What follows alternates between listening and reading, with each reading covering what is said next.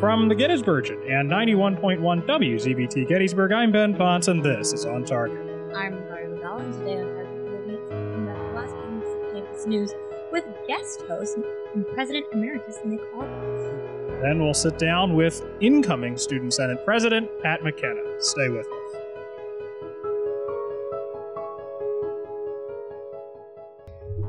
All right, let's get into it. Uh, it's been quite a week. Quite a two weeks in news, so much so that we brought in our, you know, President Emeritus, Nicholas Arbaugh. Brought in a ringer. I don't know if I go that far. Bring in the bullpen. I will go that far. uh, so, Nick, welcome to the On Target uh, hosting booth. Nice of you to join us. There's a lack of refreshments. I'm pretty disappointed. Well, you'll just have to learn to live with that disappointment. It's one disappointment after another here at W Z B T and the Gettysburgian. All right, so with that, oh, like gosh. I said, let's get into it. Uh, the last week, we're heading into finals. I think technically we're probably not allowed to be doing this right now because club meetings were supposed to end on Friday, but I've never followed that rule. So I think it's sometimes hard to consider the Gettysburgian and On Target at club. This is just our job. Don't tell Kathy Zarella that we're doing this. Yeah.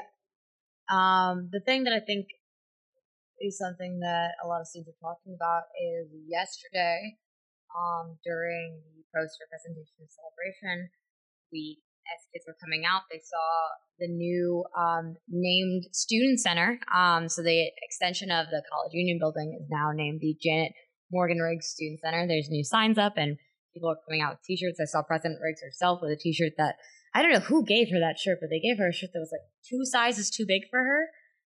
And I was like, why is this shirt? But anyway, um, so they named they named um, the new center after her. Uh, Ben, what do you think about that?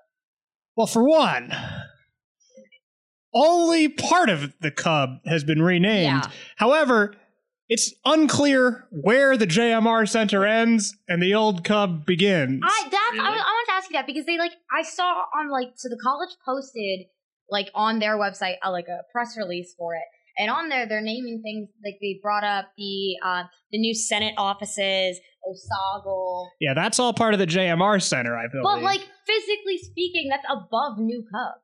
Well, I mean old Cub. Well, I'm sure there'll be a, a pending court case about the jurisdiction. Yeah, well, so another thing is that outside of the J M R Center, there's a sign that says what is within the J M R Center, and on that sign, it's the bookstore. So the bookstore certainly seems to be pretty far back into what we, you know, the building formerly and still possibly currently known as Cub. Uh, it's it's really just unclear to me where where the boundary is, and and perhaps we need some sort of a, I don't want to say a physical barrier, but some sort of line of demarcation. Some sort of wall. No, that's emphatically not what I'm saying. But some sort of demarcation to denote where the J M R Center ends and the Cub begins, because clearly it's an important issue. A line of blue tape on the floor. Yeah, I would like to have a sign that says, like, you are now leaving the J M R sector of this building, perhaps. Why not just name the whole building? It's the rest of the building. It's the College Union. It remains the College Union building. Yeah, I don't know. It was not like the renaming of it. Well, yeah, I mean, I thought it was kind of interesting that they only are naming the new part of it after President Riggs. I, I never considered that building to be more than one building. Correct. Yeah, I don't know. The J M R Student Center in the College Union. I guess you can have a center in a building. So it's Bullet Hole, like the, the dining center, that is part of the J M R. Yeah, she annexed that. I, like, that's the part that's so confusing to me, because, like, if anybody told me that there was, like, two parts to Cub, I would be like, there's Cub and then there's Bullet. Yeah. It's just all Cub. I always thought of it. It's all College. Yeah, clearly we need some more clarification, some better debate. Signage. Debate. On, on target. Well, it's not. It's also not entirely clear to me why we're, you know, to your point, Nick, why not just rename the whole building? I mean, like, It used to it used to be the Student Union building, like in the twentieth century. Was there a big, was there a big donor named Mister College or something? Or just College? Or College, Mister College. Well, perhaps this is a nice segue into our next topic, oh, which is God. The Renaming Principals Advisory Group uh, made a report to the Board of Trustees this weekend. The board was here this weekend.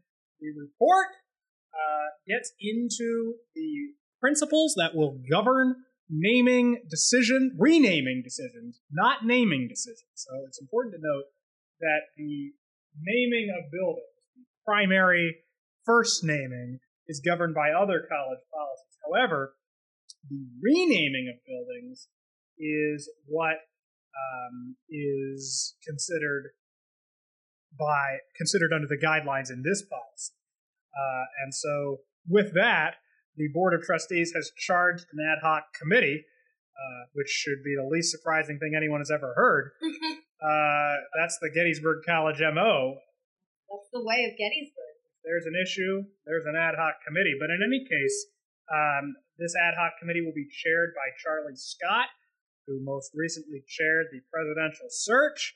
Uh, and that committee will use these guidelines to review the name of the Garthwaite Leadership Center and determine where we go from here. Um, you know, Nick, what you're you're still possibly the Student Senate president. It's a little unclear uh, when your term officially ends, but as a once and future or once and former or once and former, I like once and former. Well, as a senior college honcho, perhaps a they used form- to call me El Jefe. Oh. What's your take on the principles that the committee released? Yeah. That the trustees adopted. You know, um, I'm not I'm not big on renaming things, but I, I would be partial to a Nick Arbaugh Student Leadership Center if that's the direction they want to go. Um, I'm guessing that's not the direction they're going. Well, to go. I'm just you know putting feelers out there, so let them know that I'd be open to negotiations. But I mean, I don't know. They're gonna. It's the college. At the end of the day, they're gonna do whatever they want. So I, I don't see the real use of big documents. And I don't mean that in a pejorative way, but I mean, it's a private college. They're going to go after money. They're going to do what they want. Well, yeah, it is worth noting, and I'll just read here the principles as they were outlined. Principle one is renaming, quote, renaming is an exceptional event, and the decision should be made only after careful and deliberate consideration. There is a strong presumption against renaming, and in evaluating the information available, substantial weight shall be given in favor of continuity. The presumption against renaming is at its strongest when a building or program has been named for someone who has made major contributions to the college. Two, renaming should be strongly considered where the actions or words of a namesake directly conflict with the college's mission statement and the core values of the institution. In reviewing the matter, the actions or words should not be taken in isolation. They must be evaluated as part of a holistic approach that considers the historical context of the conduct and the individual's larger patterns of behavior and personal values. I think that last statement, larger patterns of behavior and personal values, seems like it's going to get the college an out if they don't want to rename the Garthwaite Leadership Center. Thoughts? Yeah, and then and, and the previous paragraph where they said something like uh, it should be, uh, let me read it. Uh, the presumption against renaming is at its strongest when a building or a program has been named for someone who has made major contributions to the college. I mean, I mean, if I was a betting person, I would read into that and say that's probably indicating they're not going to do anything with it. But I will stick with my point. They're going to do whatever they want at the end of the day. I, I also think that a lot of it comes from the fact that, you know, a lot of people are calling for them to rename this building. And at the end of the day, they need to put all their checks and balances out because the thing that I I think has been almost the theme, like, you know, Ben and I've talked a lot about, like, one of the themes has been talking about diversity at this college, but I think the other one has been what the administration will and will not do. And I think that for them going through this process of having an ad hoc committee talking about renaming is the farthest that they'll probably end up going. But if they didn't go this far, even if they're all functioning under the assumption that they're not going to rename it, they need to do that. The thing that I find very interesting, though, is, like, okay, say this college goes on for, like, two hundred years. Um, at some point or another, a lot of the names that we hear on campus, I mean, a lot of them are already, like, I don't know who Paul, I lived in Paul Hall my freshman year, and I don't know who Paul is. Yeah, I know Paul Fricker. Yeah. Like, who's Stein? Like, you know, like those kinds of things, I think, it doesn't mean that something happened, but, you know, if there's somebody, if, you know, we're seeing this with J M R, like, yeah, the Cub is not named after anybody, so that's not weird, but, like, say that every building is named. Like, say that Servo is now named after Regina because it will be at some point or another. I'm calling it right now. Um, they renamed the Gettysburgian to Ben Ponson. I'm shocked it already isn't.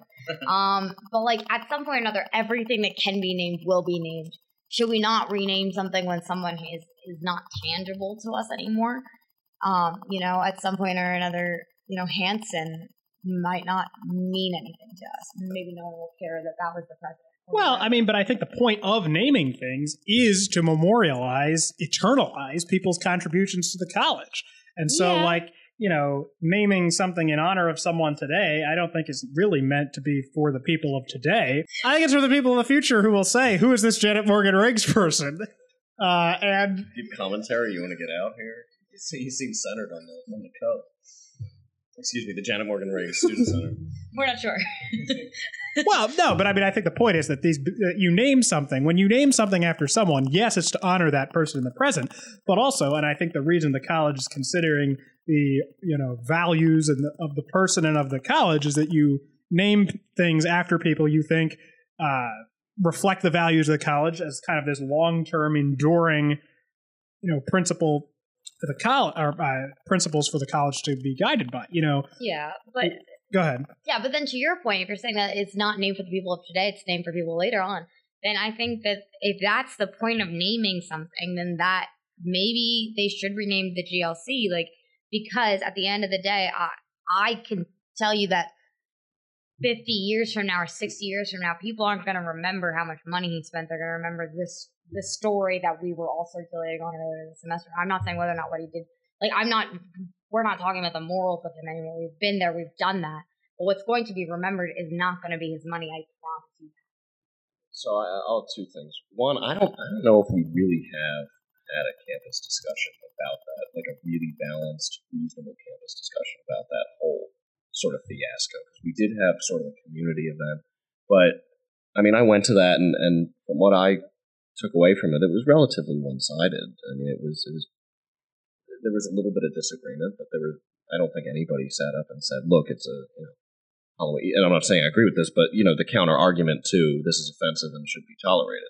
Yeah, and I mean, also, there was a great deal of that conversation that did not directly have a lot to do with Bob Garthwaite. Yeah, yeah, I know. I mean, yeah, there was uh, some racial issues brought up and stuff like that. But my, my second point is, so did you, something that you said earlier, Barry, mm. do you think that the committee is sort of, they're setting this up as a pressure valve, as a way to look, there is some pressure, which I'm not sure if they're right about, to rename the G L C. Like, I'm, I'm certain some people think that, but I don't know if it's a huge movement.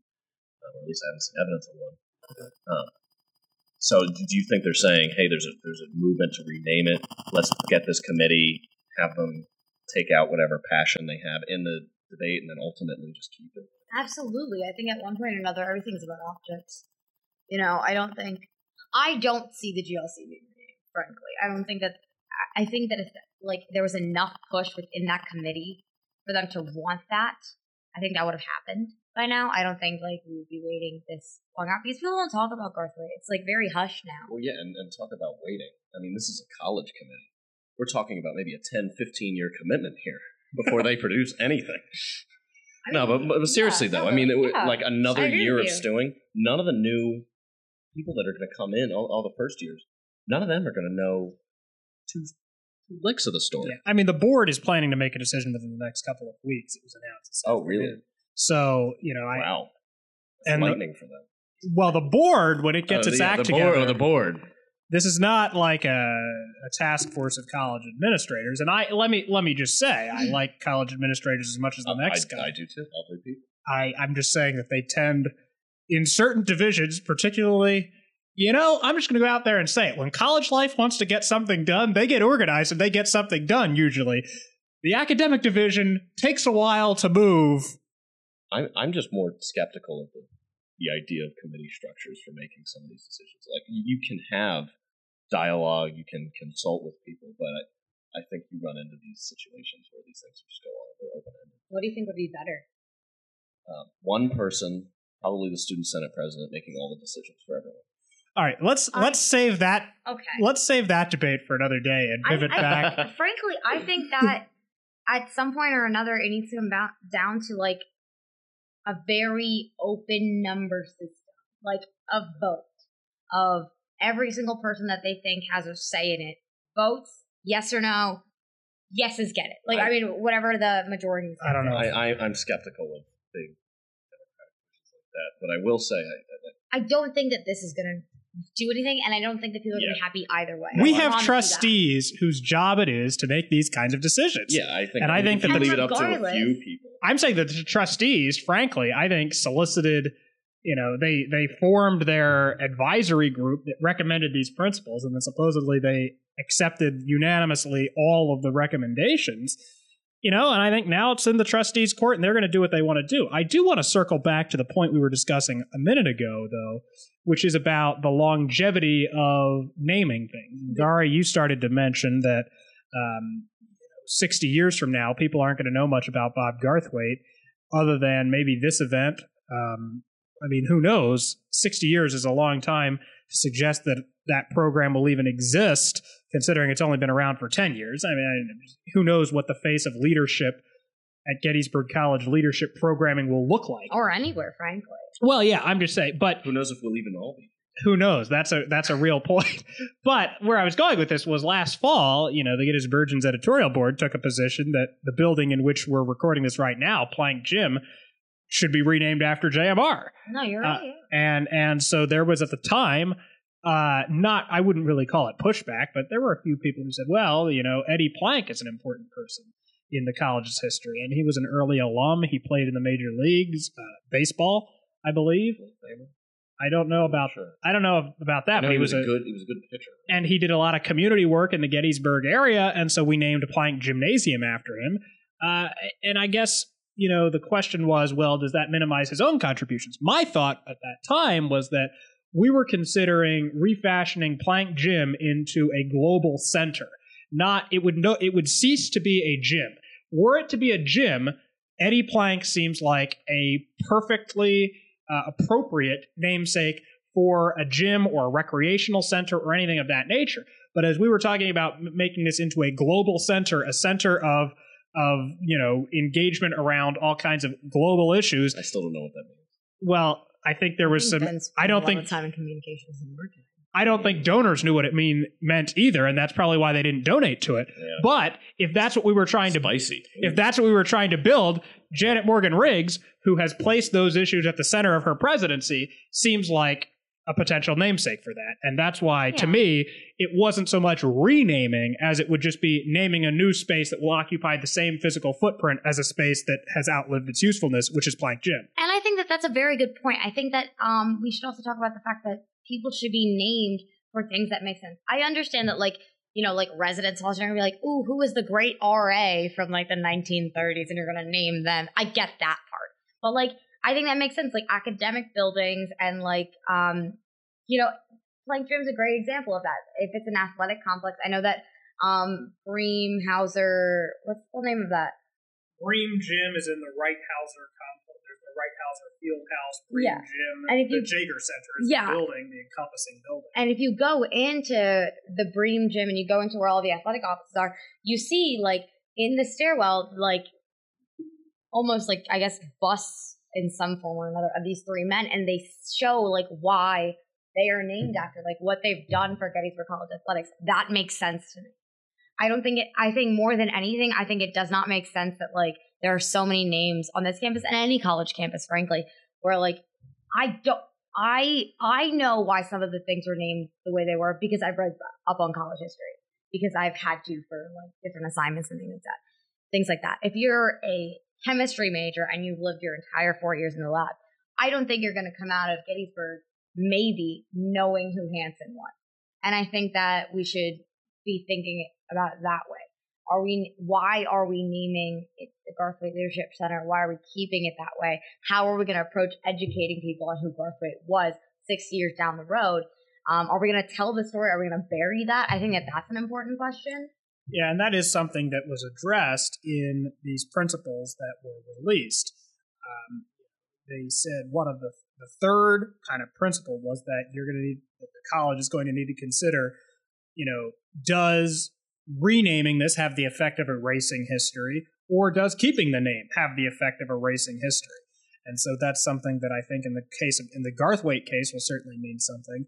You know, I think the point stands though, you know, that a lot of the times the way that the way that philanthropy works these days is that you give large amounts of money and then things get named after you. Yep, it's very transactional.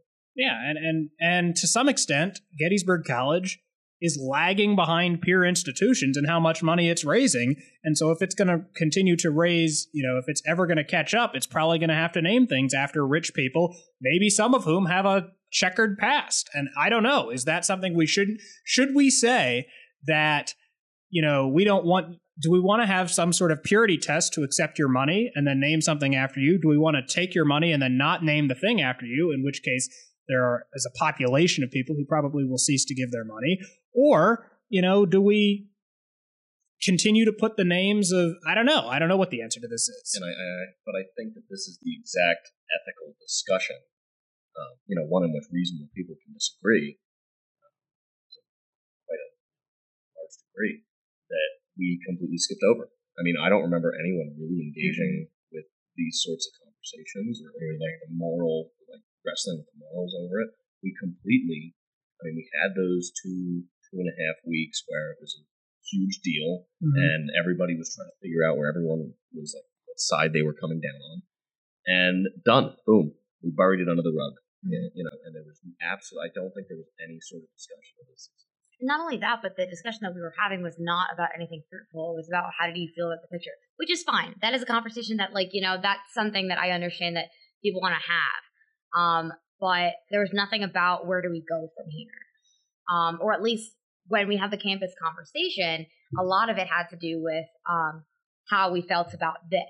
Oh, yeah. It was one hundred percent emotional. Yeah. And that's, like, I get it. Emotions, I guess, I guess the... I think people have to process their people emotions to, before they process kind absolutely. of the intellectual arguments here. Absolutely. But, but I after, agree with the point. I, sorry, I don't mean to cut no, you. No. I just I agree with Nick's point that I think we got done processing the emotions and then we were done. Yeah, and I think that was very evident in when Dean Ramsey said after Jordan Knox spoke, and what was a very interesting and fascinating point that she made. And but when Dean Ramsey ended with, with that was the perfect statement, and that made us all say, okay, it's time to close the book. We let, and I guess for me, what that read was a person of color was allowed to be angry for three seconds about it, and that's what we're ending it. Sorry, could you just give some context? Yeah. So Jordan Knox spoke. We've talked about this on the podcast a little bit before, and she said she was talking. She's an uh, a black um, woman on this campus that she's a sophomore, and she spoke about um, you know.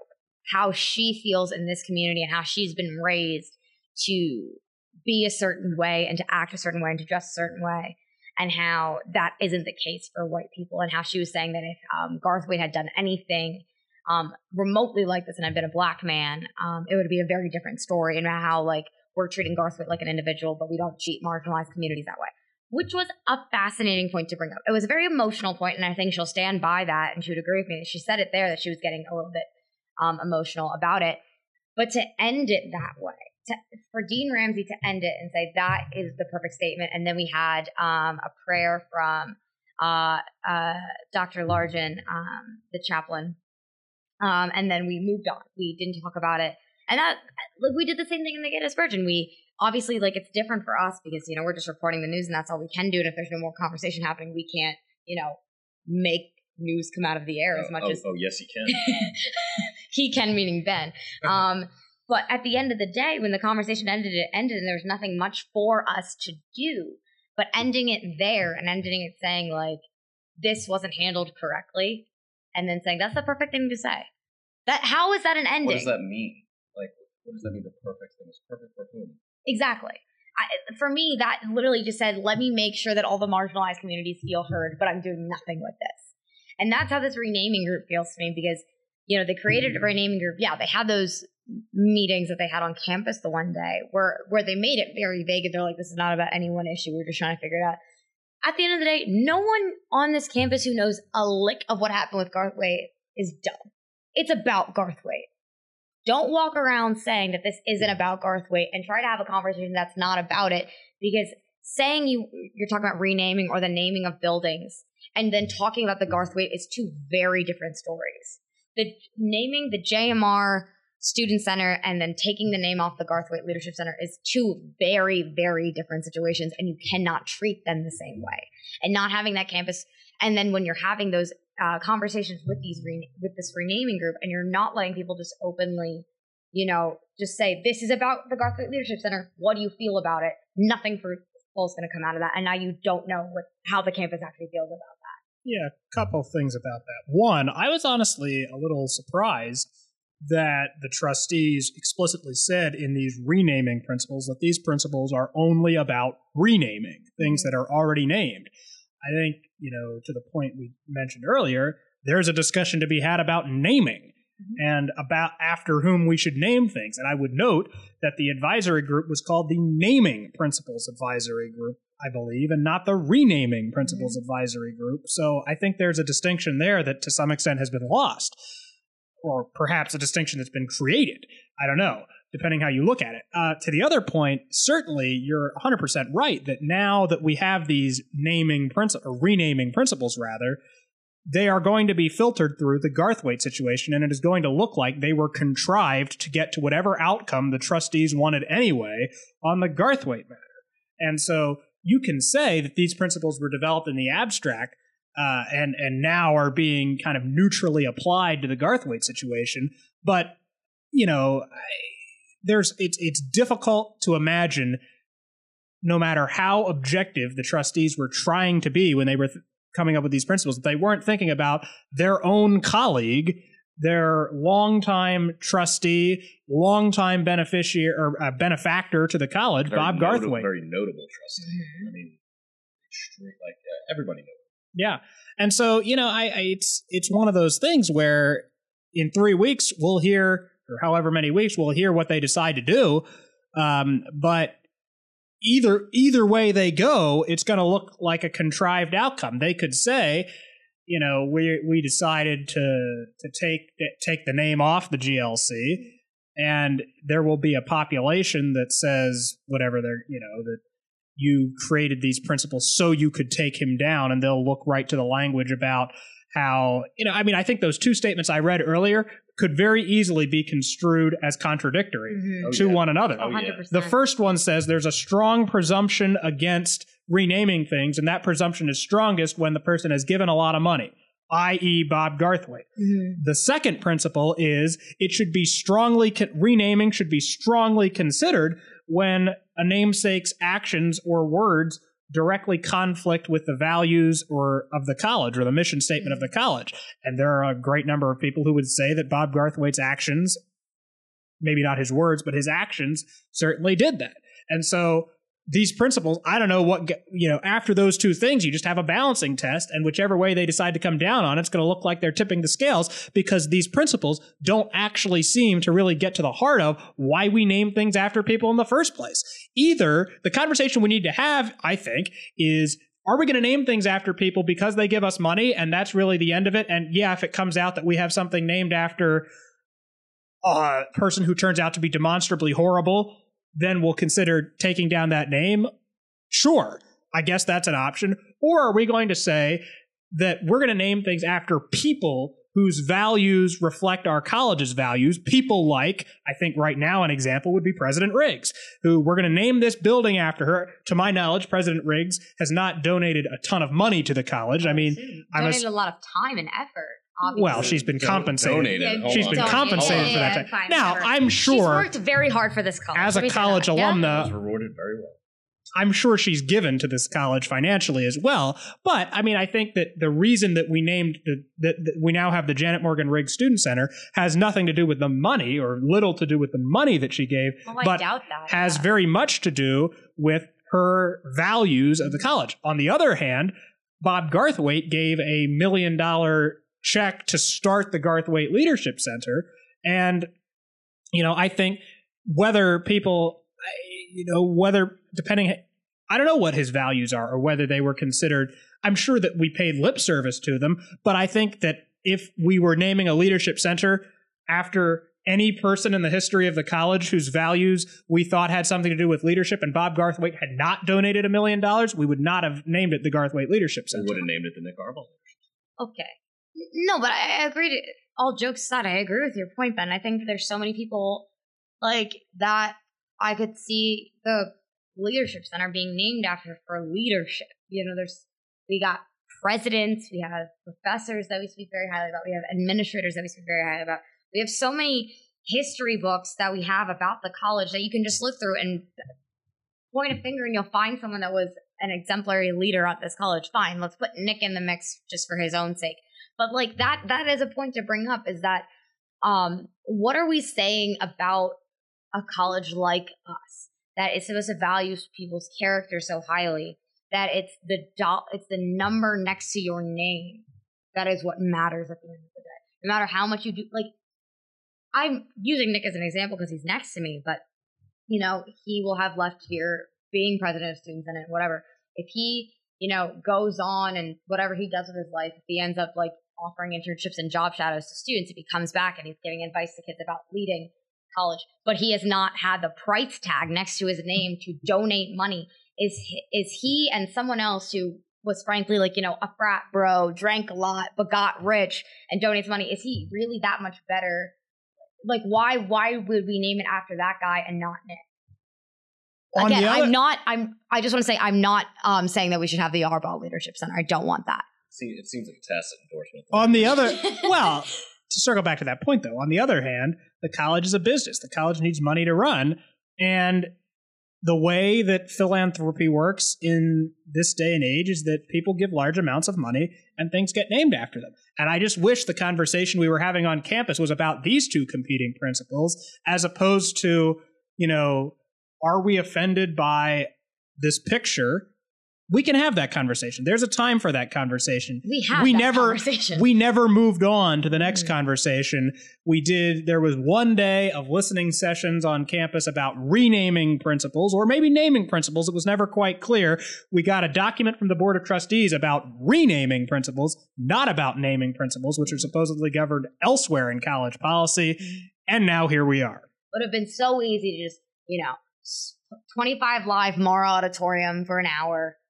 Put everyone in a room and say, let's talk about whether or not we want to rename the Garthwaite Leadership Center. And that's what we're going to talk about. But I will say, and like I'm one hundred percent behind it, I think it would be a great idea. It would be a great conversation to have, and one that we didn't have. I think if we did that tomorrow, it would go poorly. I don't think, and you know, maybe this is just my perspective, that doesn't seem like the sort of conversation people are able to have reasonably. I mean, I remember like when I gave my speech at Senate event, I gave it in reaction to just the, the utter vitriol people were flinging, and we were just at the emotional side. We were just deciding if we were offended by the picture or not, and how we would, you know, handle people who disagree with us on that point. And it was terrible. It was terrible. People were alienated from their friends. Like, they were giving each other all kinds of stuff on Facebook, mm-hmm. on social media. I mean, it was a war zone. I don't know if, and you know, again, it's not like I can have any evidence to back this up. I just don't know if that conversation would play out in the sort of mature, intelligent, respectful way that it would need to. It would need to be strongly facilitated, I think, for it to go well. And, and we'd have to, and, and I don't know that reserving Mara Auditorium and having an open mic is the best way to have that conversation. I think there's a strong case to be made that that conversation could be better held in facilitated smaller focus groups of some sort, or you know, in, in offering people the chance to submit written feedback, probably not at this point in the semester, or even at the point in the semester when the feedback was submitted in late, or solicited in late April. That's not usually a good time to get people in their best intellectual headspace to think through these sorts of thorny issues. Yeah. But I mean, I, there are a number of formats in which this conversation could have happened, and yet it doesn't seem like it did. And now we're going to kind of come out of it as if we've had it, and maybe we'll do some patting ourselves on the back that we've had it. But if there's one theme for me that has emerged from this academic year, it is that we are way better about we are way better at talking about talking about things than we are at talking about things, and that we have lost kind of, or we maybe we never had it. We don't seem to have the capacity to engage in the type of dialogue that we say we want to at a liberal arts college. Hey, editing Ben, uh, I want you to link up every single time Ben has said that we're much better at talking about talking about things than actually talking about things. Thanks. I'll stop saying it when it stops being true. Amen. All right, I think that's about going to wrap up our news segment. We'll be right back with the Bullet Report, followed by my interview with Pat McKenna.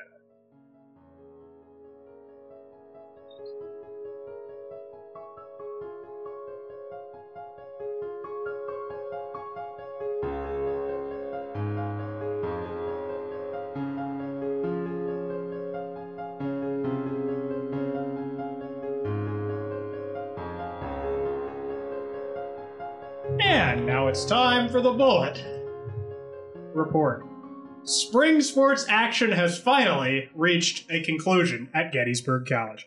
On April the twenty-third, the women's tennis team lost to Johns Hopkins nine nothing. The women's softball team lost to Franklin and Marshall four to three. The men's tennis team defeated McDaniel eight one. On the twenty-fourth, the women's lacrosse team defeated McDaniel twenty-two four. The men defeated McDaniel seventeen five, all on the twenty-fourth.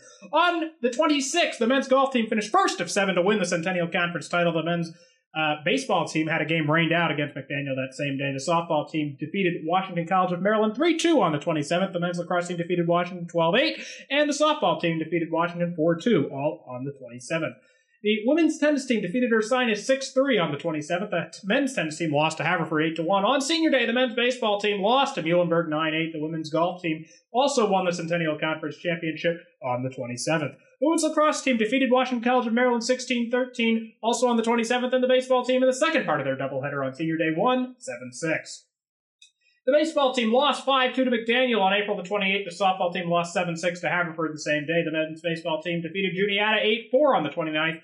The women's tennis team defeated Franklin and Marshall five four on the thirtieth. On May the first, the men's lacrosse team defeated Dickinson fifteen thirteen. The men's and women's track and field teams participated in the Centennial Conference Championships but did not receive team scores. The women's tennis team lost to Johns Hopkins five nothing on the fourth. The men's lacrosse team lost Eight, excuse me, lost ten to eight to Ursinus in the Centennial Conference semifinals. The women's lacrosse team defeated Washington College of Maryland seventeen eight and then won the Centennial Conference Championship over number four Franklin and Marshall sixteen to six. Thus endeth the bullet report. We'll be right back with Pat McKenna.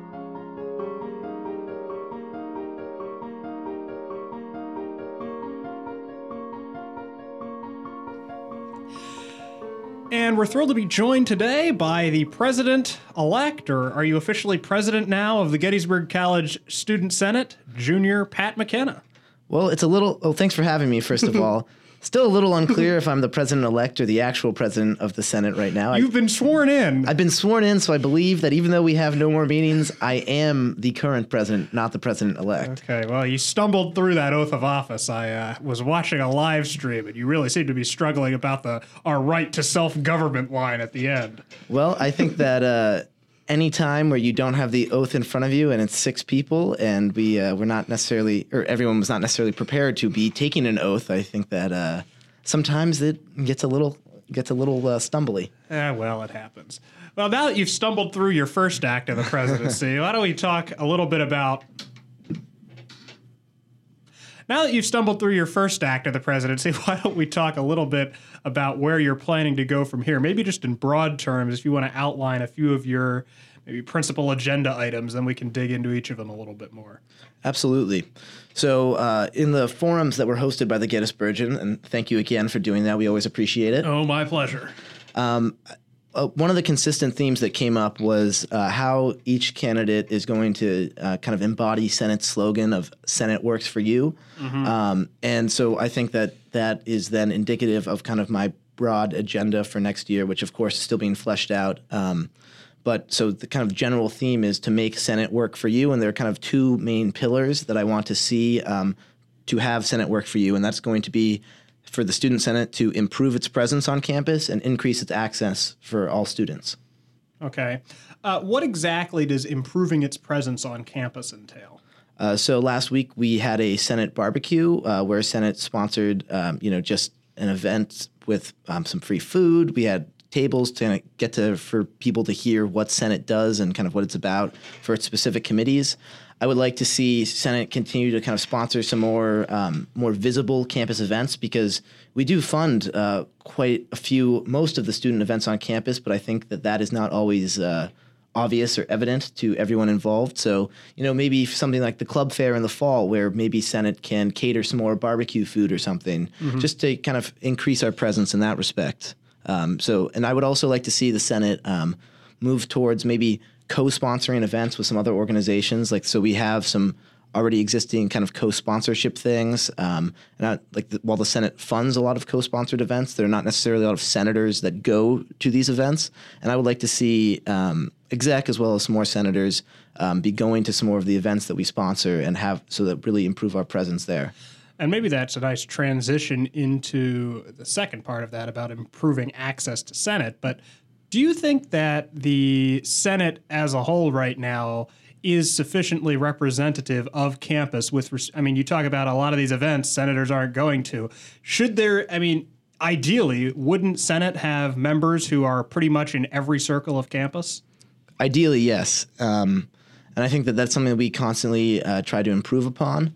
Uh, definitely something that we're going to hit the ground one, running with in the fall is making sure that we're involved in first year orientation um, uh, to make sure that people understand that Senate is a venue um, for student governance, and we want people from all parts of campus and different parts of campus to be involved. Um, there are also four open senator slots in the fall, two um, full year positions for the senior class, as well as two fall positions in the junior class.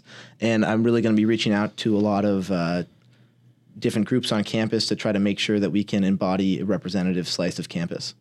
And then talk a little bit in more general terms about what improving access to Senate looks like.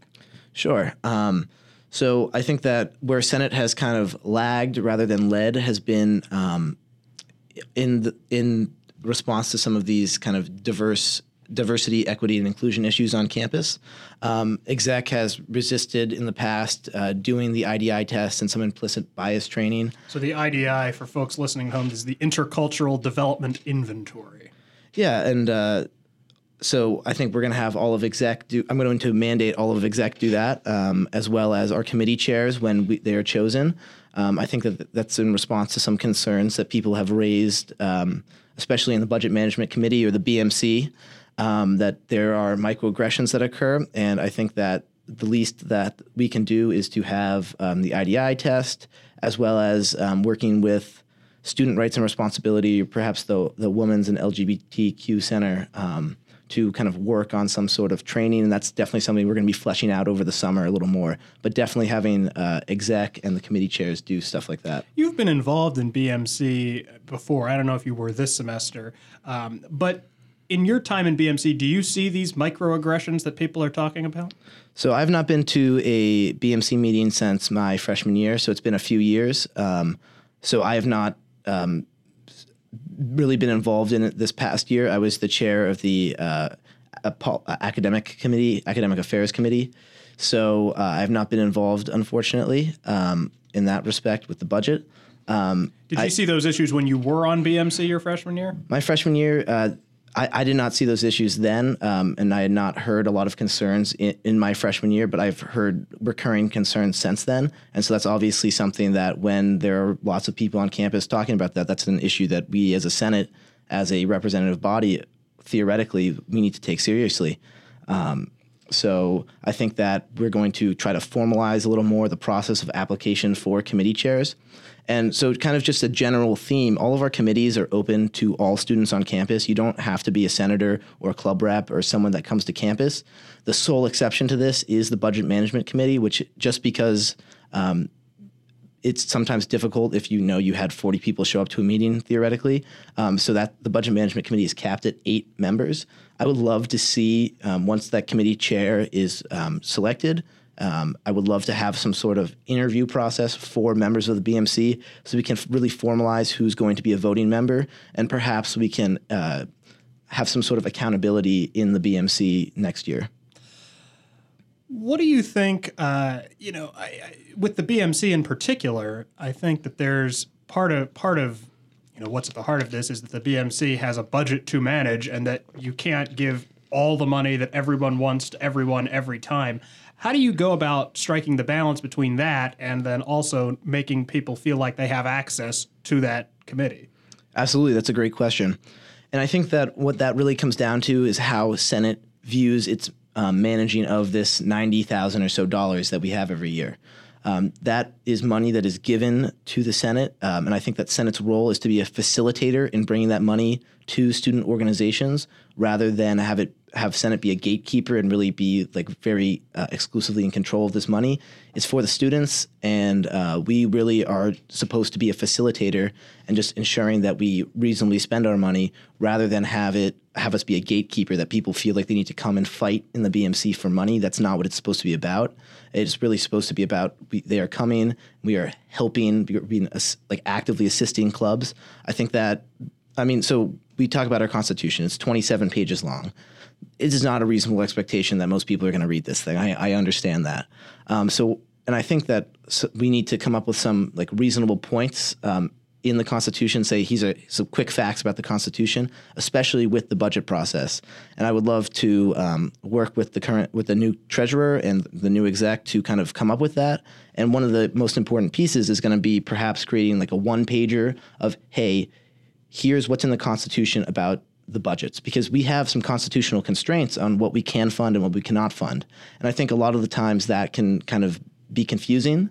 Um, and it seems that Senate can be unreasonable in um, what the B M C says no to. I think if, if we have kind of just a one-pager saying, hey, here's what's in the Constitution, we cannot fund this coming up, I think that'll be a really helpful way to increase transparency in the B M C. And then also, um, uh, yeah, and we're going to try to do that with other parts of the Constitution as well. Well, I mean, in terms of being a gatekeeper versus a facilitator, I think it was two years ago that perhaps the facilitator model took over a little bit and Senate ended up overspending its allotted budget and, and dipping into the rollover budget. Is that something that you're willing to do if you think that there are events that warrant it? So I think that our goal should be as a Senate to spend almost all of our money. So spend, you know, in the eighty-five thousand to ninety thousand dollars range. The rollover is there. Um, and this is this is pretty rare around campus that we have a rollover budget just in general. That's not something that's typical. Um, the rollover budget should be there if there's a great event at the end of the year that we maybe have to dip into it. I do not want to make it something that we are going to just say actively, I want to dip into the rollover. That's not what it is. Um, we have a healthy chunk of money in the rollover right now um, to ensure kind of our financial stability. I do not want to see us dipping into the rollover unless we really have to. I wanted to ask about Nick Arbaugh's current proposal to create a bit of a Senate endowment fund. Um, and I know that's something that you and he have talked about. Um, and, and just to recap, if folks are not aware of this, it would essentially be a plan to create an ongoing endowment of Senate funding using some money, I think, from the rollover account, maybe any leftover money from the current budget, and then also potentially doing some fundraising to support student leadership endeavors. There would be a Janet Morgan Riggs Award given out um, each year. And it would also create some funding that would be available, I think, for students to attend maybe conferences beyond the limit of what Senate can regularly fund. Talk a little bit about your thoughts on that proposal and kind of where you see that going in the coming year. Sure. Um, so with regards to the Senate endowment, this was something that I was approached about uh, just a few days before it was brought up to the uh, Senate floor by uh, Nick and, and John Allen, our uh, Senate advisor. Um, and I think it's a really interesting idea. Um, obviously, we have this we have this rollover fund, and there's roughly thirty-five thousand to forty thousand dollars in this fund. And so there's, there's obviously a ton of money sitting there. And while our goal is to never overspend, um, we also want to be able to, and if it becomes necessary that we need to dip into one thousand dollars or so in the rollover, we want that to be there. Um, so in my mind, um, forty thousand dollars is probably a bit too high in that sense of what we should have in a rollover account. Um, and that's the current balance. That's the current balance, to, to the best of my knowledge. Um, and so we need to do something with this money um, that does not involve recklessly overspending, of course. Um, so I think the endowment's a really interesting idea, how to use about half of that money. Um, I think the proposed initial investment is around twenty thousand dollars of that endowment fund. Um I think that that's something we're going to continue to have conversations about with the administration. I know we have um, some meetings set up next week during finals week to talk a little more about it, um, if it's lo- logistically possible. Um, and there are a lot of inner workings with the college that come with an endowment, very specific rules and stuff in the financial aid office, or not the financial aid, but just the financial office of the college. Um, and I'm not privy to a lot of what those rules and regulations are, um, especially when it comes to investing money and taking you know, uh, money out of an endowment. Um, so I think that I'm going to be privy to that, those rules after next week, I would say. Right. So um, I, I do like the proposal. I think it's, um, it's the only proposal I've heard to actively use some money in the rollover in a constructive way to um, help a lot of students. And at the end of the day, that's what it's about, is about trying to reach uh, more students, uh, help students out. So I think that in that respect, it's a great idea. Mm-hmm. Um, And just to kind of touch on um, something you mentioned earlier with uh, funding students beyond what Senate can, Uh, so right now, when it comes to conferences, there's a cap of spending two hundred seventy-five dollars of Senate money per student that goes on a conference. Um, I think there's a clause that then says, uh, except for in exceptional circumstances. Um, and so really that was done in response to some of the overspending that happened my freshman year. Um, and so, but I was never a fan of, uh, and as the parliamentarian, I helped write these rules, but I was never a fan of the two hundred seventy-five dollars cap. Uh, I thought it should be higher. Um, I think that some conferences are really worthwhile. And so if this endowment fund could help send people, you know, maybe it's one person that gets um, a really exciting conference opportunity. They don't have the means to pay, to fly out to, I don't know, Salt Lake City or Denver or Chicago, wh- whatever it might be. And their department doesn't have any money to give them. Why are you redenying that opportunity to students because of some arbitrary two hundred seventy-five dollars cap? Um, so in that respect, I, I like the endowment a lot. Um, so, so yeah, it's definitely a really intriguing idea and definitely something we're going to be having a lot more conversations about for if it happens, um, how we would pick winners, how students would know about it, how we can make sure it reaches all parts of campus, that kind of stuff. Mm-hmm. So it's definitely an, an intriguing part that we're going to, an intriguing idea, I should say, that we're going to have a lot more conversation about over the coming year. Shifting gears a little bit to the Constitution that you you mentioned, you were previously the chair of the Senate Policy Committee at the same time as you were parliamentarian last year. This year, Abby Hauer, who was the parliamentarian, it seemed like every week had a new constitutional amendment. Are there still things in the Constitution that you think need to be revised and amended, or is it at a place now where, you know, it's a stable document that people can trust will be the same today as it is tomorrow? Sure. Um, so when I came in um, to and joined the Student Senate during my first semester um, of college, it was a extremely, extremely unwieldy document. And I think it's kind of useful to kind of give this history here. Mm-hmm. Um, that so when we came in, and when I came in, kind of the whole agenda of the Student Senate was going to be a year overhaul of the Constitution. It was this really unwieldy document. There were like eight different font sizes. It was it was just an unworkable document that didn't make any sense. Mm-hmm. And so essentially kind of what I saw during my first year was that we collated the document. It was all in the same font size, and that was great uh, in a way, I guess. But there were still a lot of pieces that didn't make a lot of sense. And so during my sophomore year, we wrote uh, we rewrote some large chunks of it, um, whether that be with voting procedure or committee structure, stuff like that. And I think that that provided some really good basis to where we are today. And then um, while we had kind of some really good ideas sophomore year, this year, when those ideas actually had to go into effect, it was really helpful for Abby as parliamentarian to really um, be a role to clear up some of those things that we thought were going to make a lot of sense sophomore year. And then on the ground, implementation-wise, to have um, some details ironed out, I think that was super helpful. Um, I'm pretty happy with the Constitution as it is right now. I think there are obviously going to be some more tweaks that we have to make uh, as it is. Um, but right now, I don't ha- see some sort of like major agenda item that we need to be changing in the Constitution. One uh, recollection I have from the your term as parliamentarian was a meeting at which a constitutional amendment was on the table. And you had sent it out before the meeting, and you got up in front of the group and asked if there were any questions. And and someone asked, could you give a Reader's Digest version of, of what this amendment was, as clearly they hadn't read it. And it became rather apparent that a lot of people had not read it. Do you get the sense that, let me ask that a little differently, do you think that senators, by and large, are taking their job seriously enough? Um, I think that This year, I've been really pleased to see this year um, how seriously a lot of people are taking their jobs. Um, in the past, we had not had active committee meetings week by week. We had not had good attendance at them. And this year, especially among the younger um, classes, like the, the freshman and sophomore class, I've been incredibly happy to see how energetic and engaged everyone has been. Um, and even in my, even in my class, we've had a lot of people just going to meetings. And so I think that Uh, that was a different Senate um, than where we are now. And I think that right now uh, stu- people are taking their job seriously. Obviously, we can always uh, strive to grow, to grow and improve, especially among um, reaching out to more people on campus as in, in your capacity of a senator to try and represent more of the student body. I think we need to do more of that, um, to like talk to more people during the week about, hey, I'm I'm the senator for the class of twenty twenty, twenty twenty-one, et cetera. What would you like to see uh, me do? What do you think of this agenda issue? In that sense, I think we can always be improving. Uh, but from the committee sense, reading document sense, uh, I think that we are absolutely have improved from two years ago.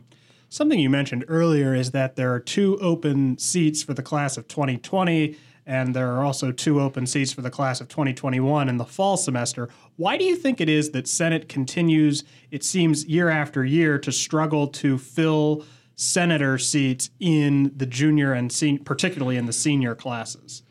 Uh, sure, that's a that's a great question. Um, in the junior class, that's a structural issue with the Senate. Um, and just to kind of give some clarification as to what I mean by that is uh, when when you run for a Senate position, you are expected to hold that position for the entire year. Uh, same with exec. Um, as I'm sure everyone has heard um, from the statistics that the school offers, we have a really high percentage of people that study abroad for a full semester. That is sixty percent plus of the student body. Right. So junior year, one of the r- r- the real big structural issues we face is that a lot of the times, we, so mo- by and large, we can't have any juniors um, serve on a, on the executive board because simply more than half of that grade is going to be abroad. And oftentimes, we do see a lot of senators going abroad. And so the way that mechanism works is that we have ele- so rather than a full year election, we've allowed for in, in the junior year, you can run for either the fall or the spring or for both, but there are two separate elections for that. So in the spring, we're fine because a lot of the people that we've seen involved in Senate are coming back and being engaged. Um, in the fall, it's just the fall is a really popular semester to go abroad. And so it's really hard to get people to be there for just the fall.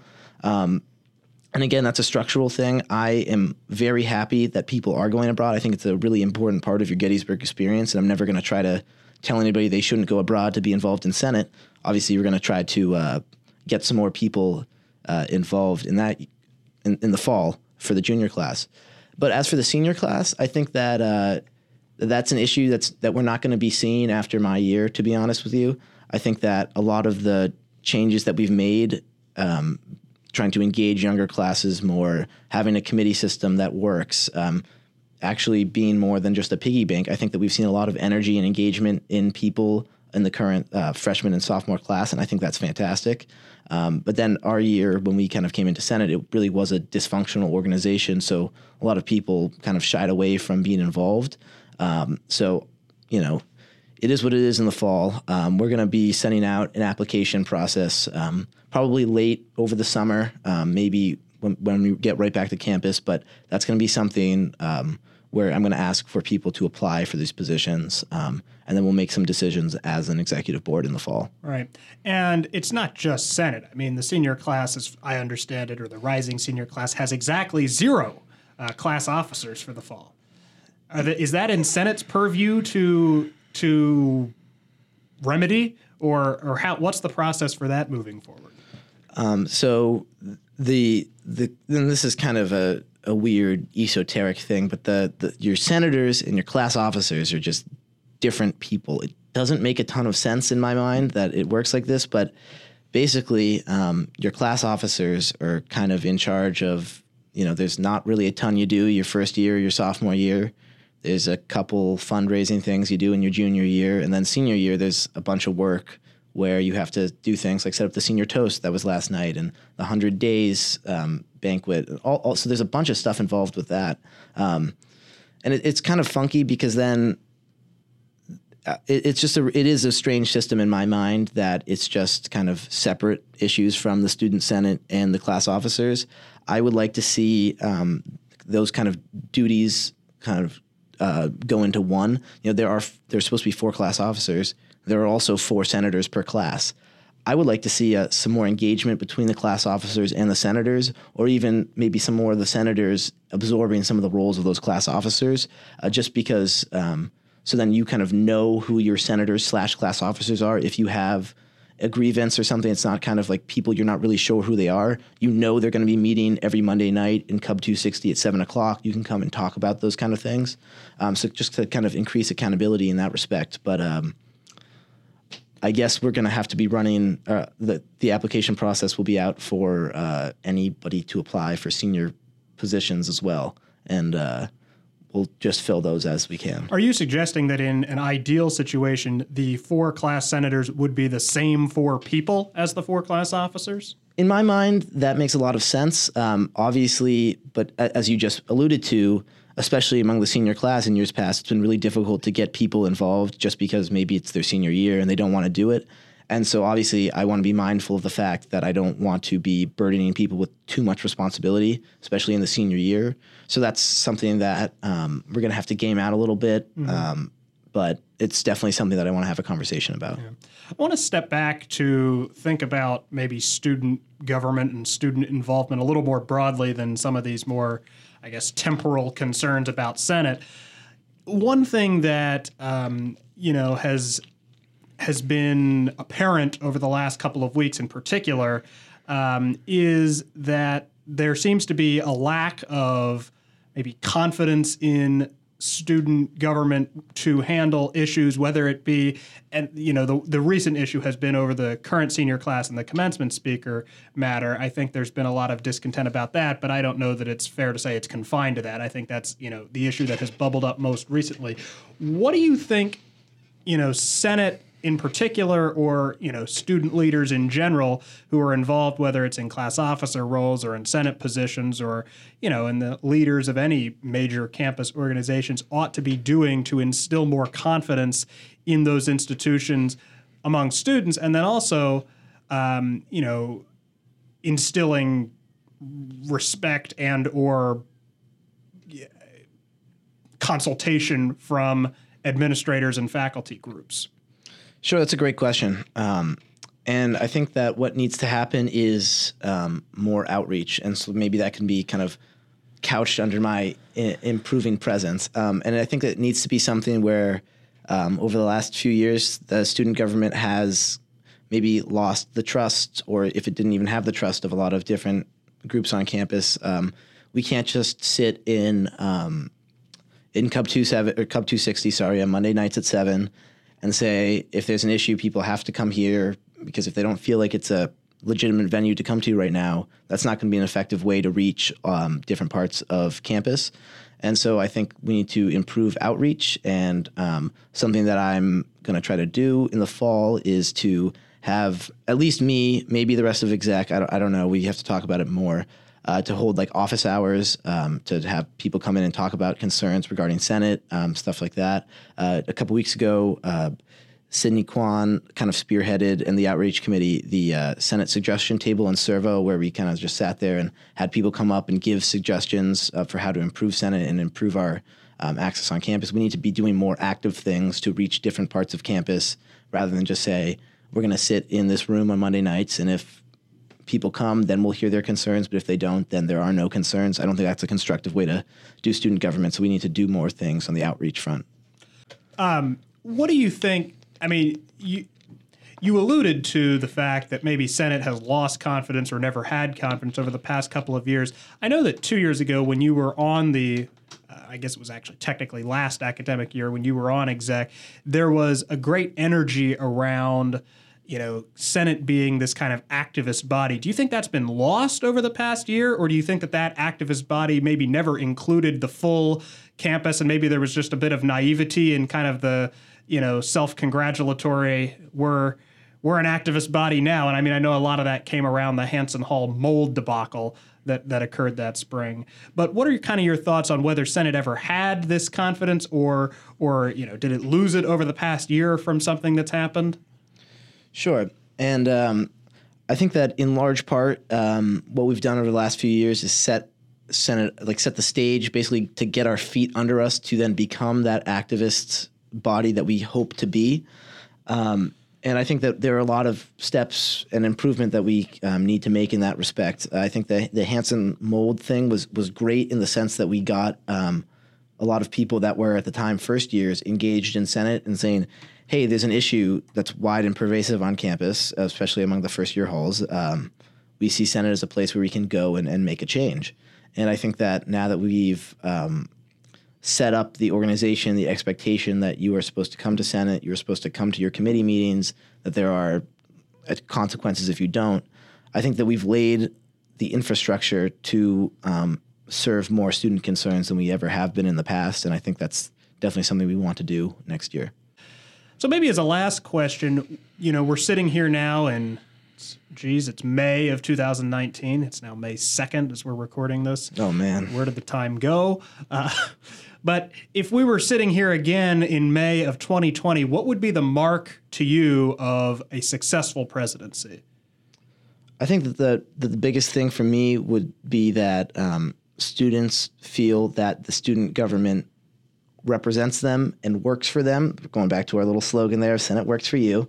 Um, I really want the student body and student governance in general to be viewed as legitimate um, across all parts of campus. And um, whether that be, we got that because we have a committee system that works and we iron out all the details with the B M C and everybody feels comfortable coming to meetings and speaking their mind. Um, knowing that, and f- honestly, uh, as the president, I'm supposed to preside over the Student Senate. I would love to sit there and just run the meeting and have the committee chairs come up with ideas and they're, they're talking about ideas. We have people that are engaging the audience and I don't have to do a single thing other than run the meeting. That would make me abs- that would that would be amazing. Um, and so that's what I would love to see happen next year. All right, Pat McKenna, thanks so much for joining us. Thanks for having me.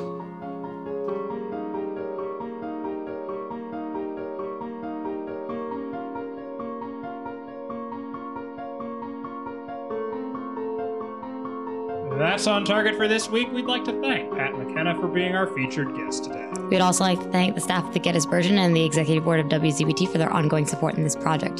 Please be sure to subscribe to On Target on TuneIn, Stitchers, iTunes, Google Play, or wherever else you get your podcasts. On Target is a joint production of the Gettysburgian and W Z B T. The music was composed by Diego Rocha, senior music major focusing on composition in the Sunderman Conservatory of Music. Join us next week. We'll sit down with outgoing President Janet Morgan Riggs. Have a great week.